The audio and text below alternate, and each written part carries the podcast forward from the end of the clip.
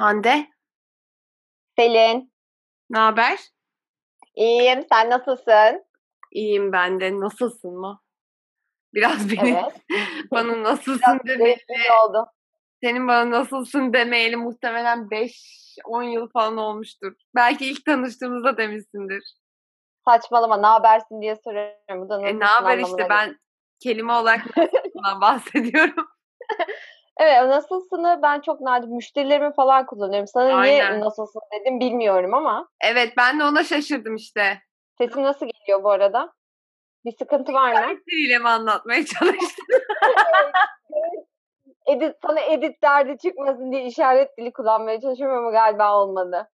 Biraz alçak geliyor sesin. Bir dakika. Ama o zaman bu senin sesinden mi, benim kulaklarımdan mı bilemem. Bir dakika o zaman. Şu an iyi. Tamam, okey.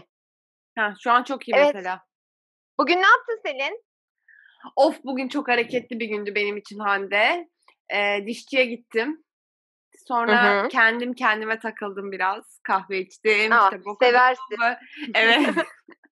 Böyle sosyalleşmeler beni şey yaptı. Heyecanlandırdı.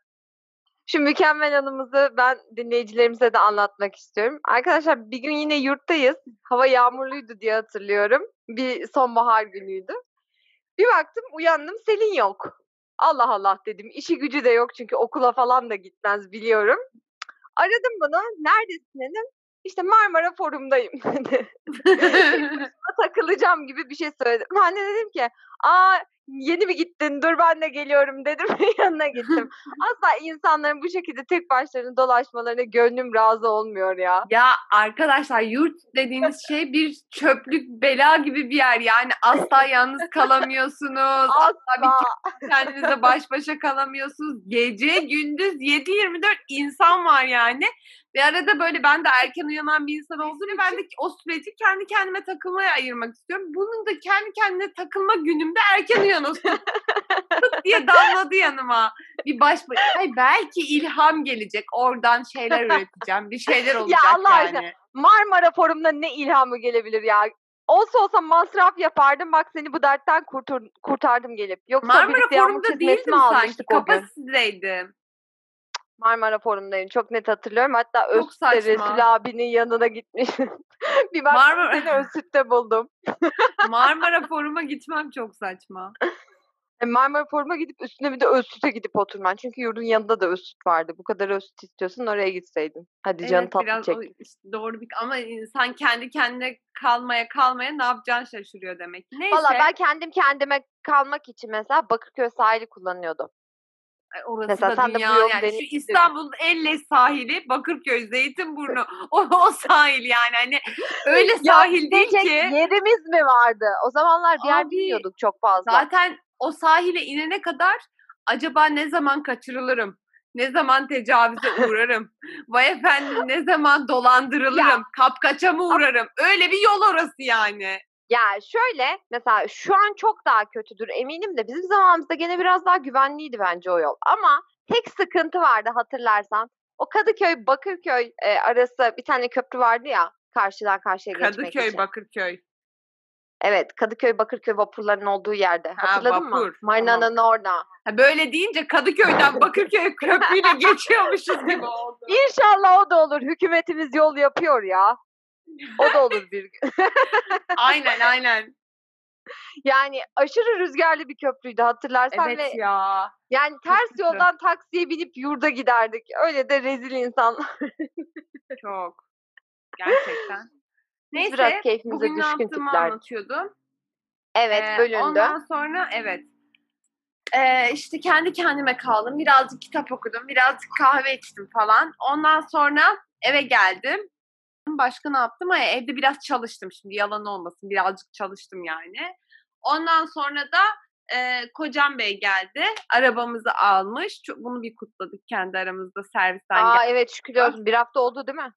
Aynen ya, çok zor arabasızlık gerçekten. Evet. Çok zor. Her yerde çok zor. Ondan sonra da işte sesleniyorum. Araba fiyatlarını düşürün lütfen. Evet. Artık zaten yeni bir araba almak imkansız yani. Neyse, sonra da Atiye'yi izledik ve bitirdik Atiye'yi. Çok hızlısınız. Ben daha 1. bölümün ortalarındayım. Yani bitirdik ama açıkçası böyle ben full fokus izlemedim. Yani full fokus izlesem de belki aynı şey olurdu ama bunu ona bağlamak istiyorum. Salak olduğuma değil. Çok anlamadım yani. Bazı şeyler kafamda oturmadı. Çünkü ilk sezonu gerçekten unutmuşum. O yüzden bir saniye bölüyorum. 2 podcast'tır şuna dikkat ediyorum. Bir şeyleri söyleyip salak olmadığını vurgulamaya. Ya boşver ya. Şimdi beni görmüyorlar ya, görseler anlarlar ne kadar akıllı bir insan olduğumu. Fakat bak bana dedin iyice battı şimdi. Fakat görünmediğim için belki hani sesimden öyle algılanıyor. Neyse bence işte. İçinizden sempatik insanlar olduğumuzu algılıyorlar. Yani evet, yine kendimizi övme. Ha sonra oje aldım yeni, bak sen görüyorsun ellerimden. Evet görüyorum da kendimizi övmeyip kendiniz zeki olarak adetmen de çok şahane. Evet ojelerin güzelmiş bu arada. Aynen. Bordo değil ama koyu kahve, aslında da buradan bordo gibi görünüyor olabilir. Hı-hı. Sonbahar tonlarına geçiş yaptım. Bilirsin şeylerim vardır benim, yazlık cüzdan, kışlık cüzdan. İşte yazlık renkler, işte yazlık ojeler. Ne gerek varsa. Böyle şeylerim olduğu için prensiplerim. Bunlar benim için önemli. Sonbaharlık oje aldım 2 tane. Bu beni mutlu etti. Kahve tonlarında. Evet güzel. Bunda tabii olacak. Aynı zamanda astroloğumun senin renklerin kahve tonları demesinin de bir tık etkisi olabilir. Evet şimdi o konuya geçecektim. Nihayet erdirdin sonunda astroloğunla görüşmenin. Evet. Şükürler olsun. Sana iyi şeyler dediğini varsayıyorum. Aynen. Şimdi burada hepsini detaylı anlatmayacağım ama bence herkes astroloğa gitsin. Arkadaşlar falcıya da gitseniz aynı işi görür. Hayır. Ama sakın. Bir dakika. Şu Taksim'deki falcılar maceralarıma da geleceğim. Onları da anlatmak istiyorum bu podcast içerisinde. Çok iyi. Onu bence şöyle yapalım. Falcılar diye ayrı bir podcast yapıp sen oradasın. Ay evet, bütün falcıların referanslarıyla anlat. Üniversitenin 4 senesi fal baktırmakla geçti. En son yine Kadıköy'de falcıya gitmiştim. Ama bunun üzerinden yıllar geçti. Uzun süredir falcıya gitmiyorum ve bu bende eksiklik yaratıyor. Evet Selin, sen astroloğundan devam et. Falcı mevzusuna geliriz gene. Aynen. Ben şimdi astrolog görüşmemi dün yaptım. Ve gerçekten böyle arkadaşlar yıllardır içimde şöyle bir soruyla yaşıyorum ben. Ve hani gerçekten astroloğun da bana içimde böyle bir soruyla yaşıyor olduğumu söylemesi çok mutlu etti. Yıllardır şey diyorum hep. Yani ben bir şey olacağım ama bulamadım. Yani ama bir şey gibi değil yani. Yani bir şey yapmam lazım. Yani böyle bir hissim var. Şimdi Atiye'den de etkilenmişim gibi oluyor olabilir ama öyle değil yani. Öyle mistik bir şeylerden bahsetmiyorum. Ama sanki hani yapmam gereken şeyi bulamamışım gibi bir hissiyatım vardı ve ne yapsam eksik kalıyor gibiydi. Oysa ki güzel de bir işim var. Hani her şey iyi gibi vardı. Her şey yolundaydı. Aynen. Hala her şey yolunda. Evet çok şükür hala her şey yolunda. Ama böyle yapmam gereken şeyi en derinlerden hissediyordum. Fakat bunu bir türlü yani cesaret edemiyordum. Ama işte aslında bulamıyormuşum gibi falan filan yapıyordum. Ama sağ olsun astrologcuğum bana bunu netleştirmiş oldu. Yani benim kafamda toplayamadığım şeyleri o bana toplayıp bir şekilde verdi. O yüzden güzel bir görüşmeydi. Şahane. Ben de gitmek isterim kendisine ama bilmem Mart'ın ortasına randevu almayı hiç istemem açıkçası. O kadar bekleyene kadar bir sürü keşfedilmeyi bekleyen astrolog arkadaşlarımız mevcut. Ben onlara herhalde yaptırırım. Ki ben de zaten haritamı çıkarttırmıştım. Artık ara sıra hobi olarak kendim falan bakıyorum hani. Nasıl olacak? Ne olacak? Ay bu benim doğum zamanımda Merkür geri gidiyormuş. Bu beni etkilemez falan gibi. Benim de kendi teorilerim var. Belki sen de bir astrolog olursun böyle Hande. Neden olmasın? Gerçekten böyle bir şey yapabilirim ya. Belki de benim yeteneğim de budur. Zaten astrolog da bana öyle söylemişti. Spiritüel şeylerle uğraşabilirsin demişti bana. Evet. Ama o senin yeteneğin diye değil, sana muhtemelen iyi geleceği için söylemiştir onu. Hayır. Spiritüel şeylerde yani 6. hissimin kuvvetli olduğunu söyledi. Astroloji vesaire olursa da çok başarılı olacağımı yazmıştı raporunda diye hatırlıyorum. Bana mesela şey dedi astrolog. Ben böyle şeyi çok seviyorum ya. Ay senin dondu. Yo iyiyim ben. Donmadım. Hah geldi şimdi. Bana astrolog şey dedi. Ben dondum o zaman. Bir küçük teknik problem yaşadık arkadaşlar. Bana mesela şey dedi astroloğum, ben şeyi seviyorum ya, böyle meditasyon, işte spiritüel şeyler, böyle şeylerle uğraşmayı sevdiğim için ben şey bekliyordum, hani meditasyon yap falan demesini bekliyordum açıkçası bana. Ama bana şey dedi, sen zaten dedi meditasyon yapmayı seviyorsun. Ve dedi spiritüel şeyler senin zaten doğanda olan bir şey. Dolayısıyla bunun üstüne gitmene gerek yok dedi. Yani senin bildiğin yoldan gitmek olur bu. Sen o yüzden daha dünyevi şeylerle uğraş dedi. Yani git toprağa basma efendim. bir rutin yap, böyle bir şey yap dedi. Bu arada geçtiğimiz podcast bahsetmiştik hani reenkarnasyonun önceki hayatında ne olduğuna dair. Evet ama söyleme. Söyleyelim bence. Arkadaşlar ben üçlü olarak bunu bütün gün böyle söyledim. Önceki hayatımda keşiş, bilge ya da filozofmuşum. Yani bunlardan biri takım halinde yani geliyor ve olduğunu keşfetti Selin. Aynen ve hani neredeyse 24 saat falan oturmuşum ve insanlara tavsiyeler ya Selin, benim aklıma niye bilmiyorum da Twitter'da bir ara bir fotoğraf vardı. Adamı öldü zannediyorlar ama adam meditasyon yapıyormuş. Adam taş kesmiş. Nirvana yolay. Evet çok iyi. Aklıma sen geldin şu an. Olabilir. Belki de o adam bendim. Çünkü erkekmişim muhtemelen. Büyük bir ihtimalle. Yani neyse yani sonuç olarak bunlara inanırsınız, inanmazsınız tabii ki arkadaşlar ama böyle şeyleri denemek bile güzel bence. Yani keyifli. Değişik bence bir de heyecanlı. Şey. Aynen. O yüzden güzel yani. Yani böyle bunlar da şeymiş falan demeyin yani. Derseniz de deyin ya da fark etmez. Siz bilirsiniz. Selin sen hiç falcıya gittiğini hatırlamıyorum ben senin. Mesela benim kadar falcıya ilk geldiğim yok. Yıl senle mi gittim acaba ya? İlk geldiğim yıl Taksim'de o saçma falcılar var ya. O... evet ben de gitmişsindir kesin. Çünkü ben adam benim kayıp uğur paramın yerini söyledi. Altıma sıçıyordum gerçekten korkudan.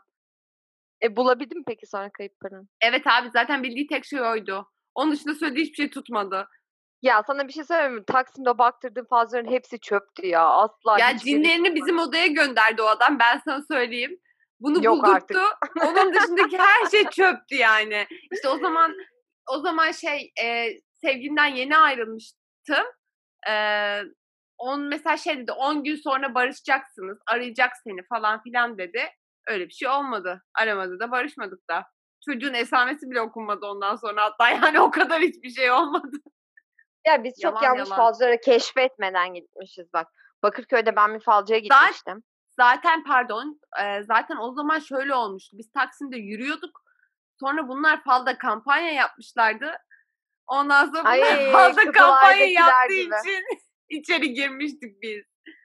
Yok benle gitmemişsin o zaman. Ben öyle kampanyalı şeylere girmiyorum. Yani direkt odakla isim bulup gidiyorum ben. Ve Ankara'da da birini buldum mesela. Gül Abla diye birini. Kimle Zeynep gitmişsin? Zeynep vardı ya Zara'da çalışan. Evet hatırladım. Şu an alakasız değil mi? Evet biraz ne alaka hakikaten. Siz zaten hani var öyle şeylerin. Neyse. Evet. Evet, ama Zeynep iyi kızı. Severiz bu arada. Evet, ben de severim. Senin falcıya geliyorum. Bak bu zamana kadar zibilyon tane falcıya gittin. En çok aklında kalan, en çok tutturan. Referans ver burada insanlar da boşuna aramasınlar.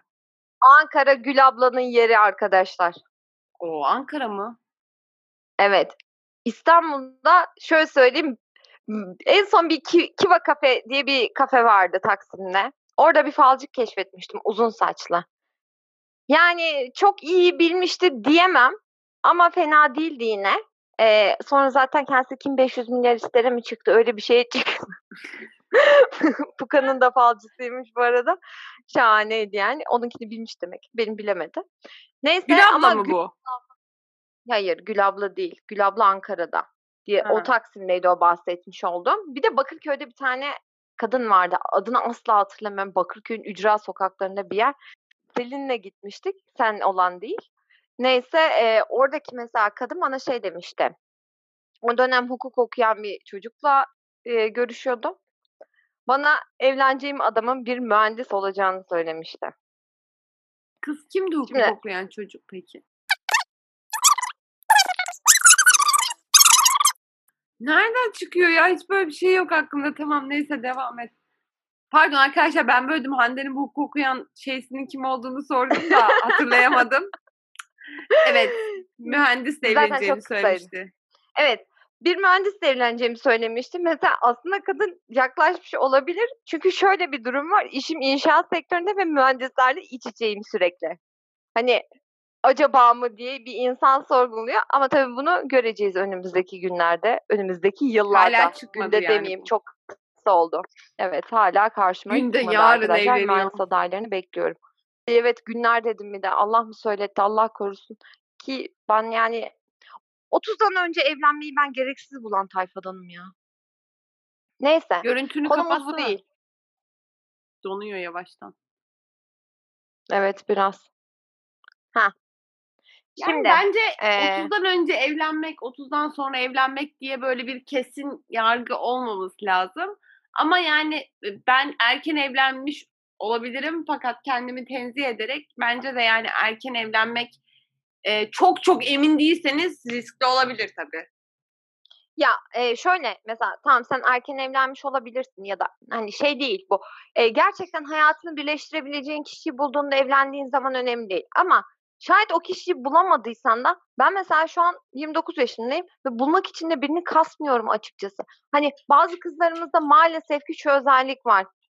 Mutsuz olduğu bir ilişkiyi devam ettirip işte bu saatten sonra yeni biriyle yapamam, çok zor vesaire gibi düşünüp hani güç bela itiklediği ilişkiyi evliliğe sürüklemeye çalışıp da mutsuz olan birçok insan var.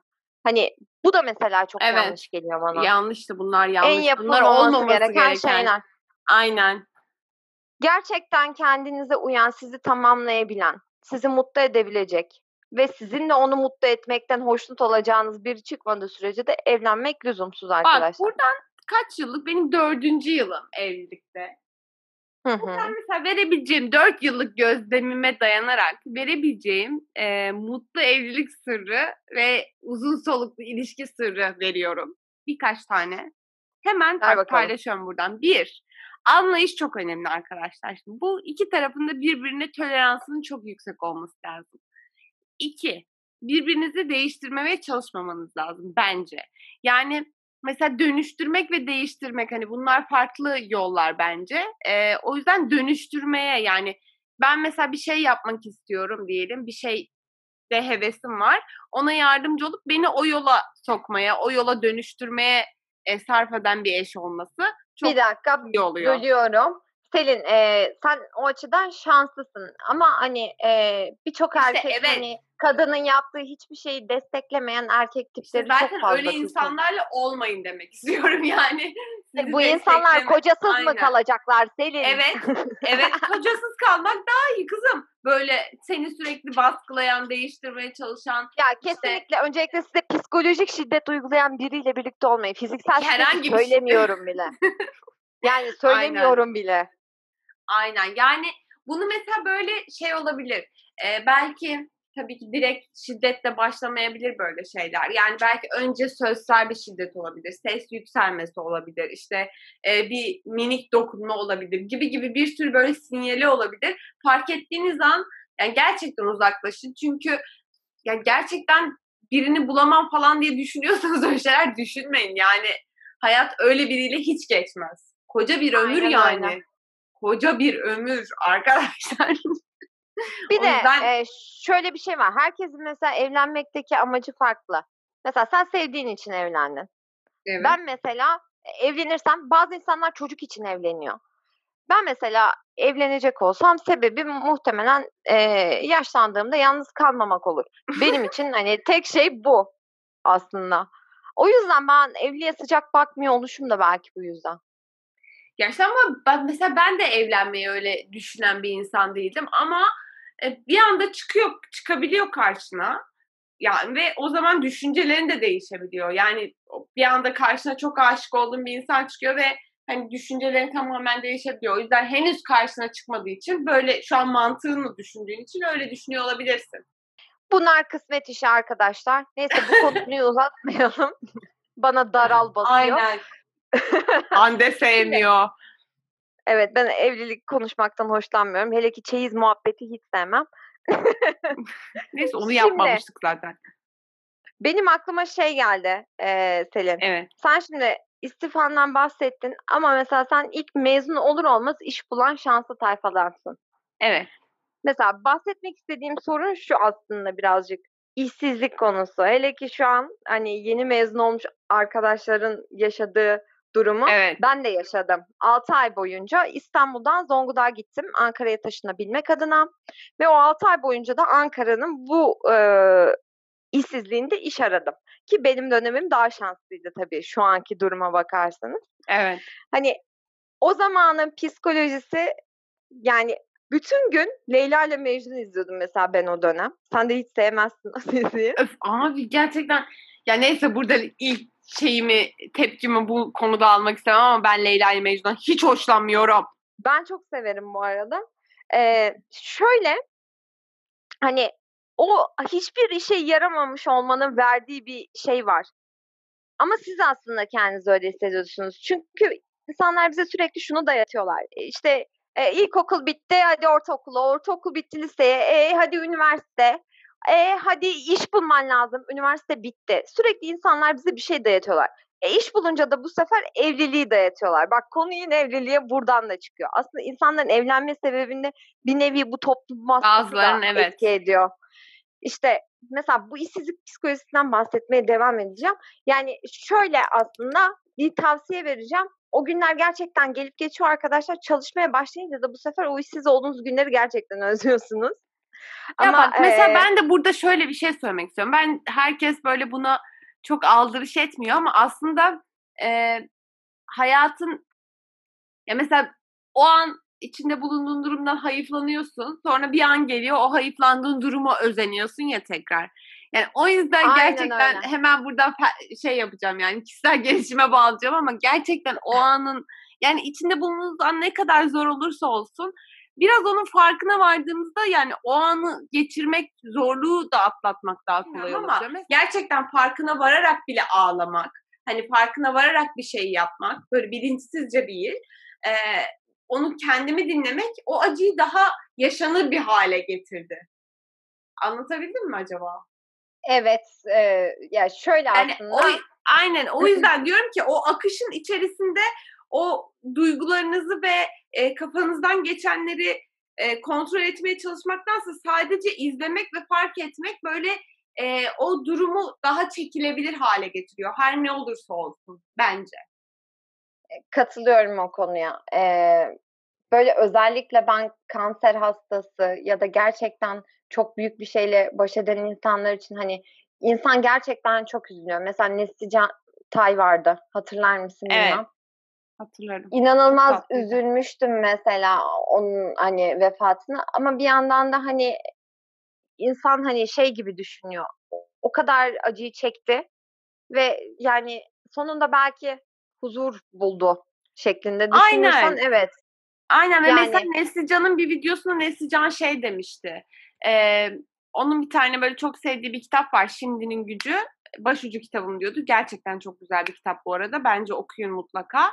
Mesela şey demişti yani hep hani kemoterapi alırken de o acıyı hissederken de o anı yaşamaya çalışıyorum. O daha hafifletici oluyor. Yani çünkü sizin ölümle ilgili düşündükleriniz yani ölüm evet bir acı yani acı bir duygu işte ya da çektiğiniz fiziksel bir acı veriyor ama o acıyı daha büyük yapan ve size daha çekilemez hale getiren aslında o kafamızdaki düşünceler yani bitmek bilmeyen işte çok acıyacak çok acıyacak işte ya da işte şöyle olacak böyle olacak diye yazdığımız senaryolar bizim bir şeyden daha çok korkmamıza ya da ona daha çekimser olmamızı sağlıyor ama onun içine girip onunla beraber aktığımızda aslında biraz daha çekilir hale gelebiliyor. Bir yandan da insan şey düşünüyor yani aslında yani Neslican mı gitmeliydi falan diye düşünüyor tabii. O da başka bir şey. İşin başka bir boyutu. Aynen o da başka bir boyut. Yani giden Neslican mı olmalıydı? Hani bunca kötülük varken. Ki ben İnsanlarımıza gerçekten inanamıyorum. Sosyal medya konusuna geleceğim şimdi. Neslican'dan aklıma geldi. Yani hayata o şekilde tutunmaya çalışan ve morale ihtiyacı olan bir insanın fotoğraflarının altına bile aptal aptal yorumlar yazan insanlar çok kötü. Hani sanıyorum ya mesela insanlara dün konuştuk galiba bunu seninle. İnsanlara güvenmeme, hani irite olma sebebim var benim aslında. Hani herkes için geçerli değil bu tabii. Tanıdıkça görüyorsun da. Hani bunları gördükten sonra insan daha çok soğuyor ve kendi kabuğuna çekiliyor birazcık da aslında. Evet. Şimdi ya, yani sen durduk yere ya sosyal medyanın sana bu vermiş olduğu yorum yapabilme hakkını niye böyle terbiyesizce ya da kötü niyetlerle kullanıyorsun ki? Evet, yani bir de yani mesela karşına geçtiğinde Danteciğim oğlum, karşına geçtiğinde birinin yüzüne söyleyemeyeceğin şeyleri rahatça yazabiliyor ya insanlar. Yani benim karşıma gelse mesela onları söyleyemeyecek bana. O cesareti bulamayacak yani. Ama tabii orada yüzü görünmüyor. Kim olduğu belli değil. Bunun vermiş olduğu rahatlıkla içindeki bütün kötülüğü sana kusuyor. Aynen yani, öyle akıtıyor yani. Evet. Ki muhtemelen ben böyle tiplerin şey olduğunu düşünüyorum. Gerçek hayatında çok ezilmiş muhtemelen. Tamam mı? Hiçbir işe yaramadığı sürekli suratına vurulmuş ya da hani bir travması olması lazım ki insanın bu şekilde davranabilmesi için yani evet, ya da hayatta baş edemediği şeyler vardır diye düşünüyorum. Ben de diye düşünüyorum. Ya çok sevgisiz kalmış. O yüzden sevilmeyi de sevmeyi de bilmiyorlarmış gibi geliyor. Ya o zaten dolayısıyla kötülük zaten biliyorlar yani. Kötü konuşmayı biliyorlar. Hani bildikleri tek şey buymuş gibi. Mesela yani aslında bir şey oluyor. Ya çok affedersin. Böldüm. Ay, sen değil. Devam et istersen. Hayır, lütfen sen devam et. Çok kibarız bugün. Gerçekten. Ya, mesela çok iyi bir şey oluyor ülkeniz adına. Atıyorum bir atletizm şampiyonu çıkıyor. Bir kadın çıkıyor. Şampiyon olmuş. Buna bile hakaret eden dangalaklar görüyorum ben. Hani sosyal medyada işte o yüzden beni çok yapmıyor. Twitter haricinde bakmak istemiyorum artık ya hiçbir yere. Ben şöyle şimdi işim de gereği aynı zamanda sosyal medyayı çok seviyorum. Çünkü aslında mesela şeyi düşündüm geçen günde. Bu karantinayı işte bundan bir 20 yıl önce böyle bir karantina yaşamak zorunda kalsaydık gerçekten hepimiz için çok zor geçebilirdi hayat. Evet. Çünkü o zaman iletişim daha azdı, telefonlar bile hani daha yeni çıkıyordu, internet zaten her evde yoktu, televizyon desen yine o bile belki her evde yoktu, hatırlamıyorum 20 yıl öncesinin tam teknolojik gelişmelerini ama yani sosyal medya aslında iyi ve doğru kullanıldığında hepimiz için büyük bir nimet ve şans yani internet denen şey. Aynen öyle aslında. Ama bunu yani kendini geliştirmek için de kullanmak bir seçenek, insanlarla gerçekten seni beslemesi için ve güzel bağlar kurmak için, tanışmak için kullanmak da bir seçenek. Ama işte onun yerine içindeki nefreti kusmak için kullanmak da bir seçenek. Yani bilinçsiz insanlar böyle yapabiliyor tabii ki. Oysa ki çok güzel bir nimet. Yani bir tuşla dil bile öğrenebiliyorsun. Hani bir yere bir uygulamayla yani. Bundan 50 yıl önce anne babalarımızın sahip olduğu bir şey değildi. Yani mektup arkadaşlığı falan varmış önceden. Dili öyle öğreniyorlarmış. Aa, bizim zamanımızda da vardı o ortaokuldayken. Yurt dışındaki sen tabii kolejde okuduğun için. Ay, gene kolejde olduğum ortaya çıktı. Tüm. Ben devlet okulunda okuduğum için benim öyle dil arkadaşım falan yoktu yani. Ay, bizde de vardı da işte yabancı hoca falan vardı. Sürekli bağırıyordu. Kadını Türkçe konuşmaya zorluyorduk. Hani biz de kolejin imkanlarını çok iyi kullanamadık. Neyse yani o yüzden, konu çok başka bir yerde. Aynen yani konu hani elindeki nimeti nasıl kullandığınla alakalı aslında. Yani o yüzden arkadaşlar lütfen kendiniz için kullanın. Yani niye insanlara yapıyorsunuz, odaklanıyorsunuz? Aynen. Ya o yani şeyleri... Şu linç kültürünü bir bırakalım bence artık ya, her şeyden önemlisi. Yani sen linç ettin diye Duygu Özasan zayıflamayacak arkadaşım. Hani ya da sen linç ettin diye Arena Türkiye o söylediği şeyden vazgeçmeyecek. Evet ya ama bu yani.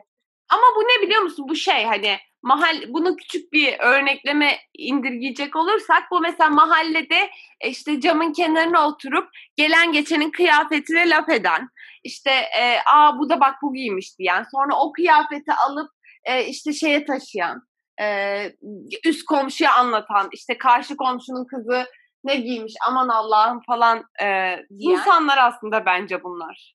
Ya mümkün. Evet, o insanların çocukları. Yani aynı zihniyet. Aynı zihniyetin eline bir tane telefon verdin. Artık üst komşuyla görüşemediği için bir yere bunu yazması lazım. Yani komşuculuk bittiği için bir yere bunu yazması lazım ve görünür olmak istiyor aynı zamanda da. O yüzden oraya yazıyor yani. Bir de ben mesela şeyi çok severim. Eleştirilmeyi aslında işin özünde. Çünkü hani kendime bir şeyler katabilmem için gerçekten eleştirilmem lazım ve ben bunu iş hayatında da çok severim. Patron karşısına geçip hadi bana feedback verin dediğimi ben çok bilirim. Beni ölsün diye yaptığım da olur bu. Ama bizim insanımız eleştirmekle yargılamayı karıştırıyor. Ya bir de şöyle bir şey var hani iyi eleştiri var, kötü eleştiri var. Ben daha hiç iyi eleştiri yapan görmedim sosyal medya ortamında bugüne kadar. Hande, bana bir tane iyi eleştiri örneği versene. Bak, biraz mesela şöyle söyleyeyim. Mesela bizim podcastlerimizi dinleyen birisi. Ya şey diyebilir. Allah aşkına bize yazsanıza. Bir dakika. Buradan bize tüm sosyal mecralardan Boş Muhabbet Podcast olarak ulaşabilirsiniz. Lütfen bize yazın eğer dinlediyseniz. Çok merak ediyorum. Evet, bir tane iyi ve kötü eleştiri örneği vereceğim. Bir kötü eleştiri örneği vereyim önce. Of, bok gibi muhabbet ediyorsunuz. Bomboş konuşuyorsunuz. Gerçekten adınız gibi işte şöyle böyle. Şimdi bu kötü eleştiri. Bir de iyi eleştiri önerim var. Biraz daha hani bu eleştiriyi şöyle çevirebilirsiniz daha doğrusu. Biraz daha hani eğitici, öğretici bir şeylerden bahsetseniz mi? Ya da hani biraz da hani şunlardan konuşalım mı?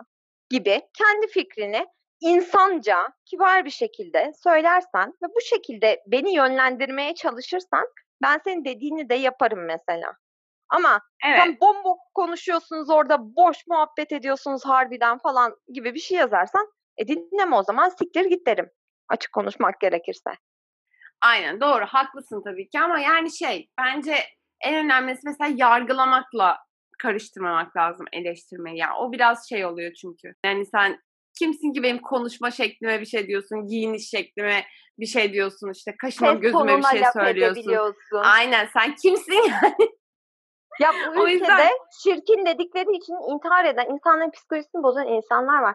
Sen o tipinle utanmadın mı sosyal medyaya işte fotoğrafını koymaya falan? Sana ne? Evet. Utanmadın. Sana ne gerçekten? Yani neden? Belki de yani sen baktın mı mesela bunu yazarken sen aynaya bakıyor musun? Ya ondan sonra karşı taraf bir laf söyleyince bu efendim. Neyse. Bu arada sosyal medya konusuna geri dönecek olursam. Mesela Twitter çok bozmadı mı sence de?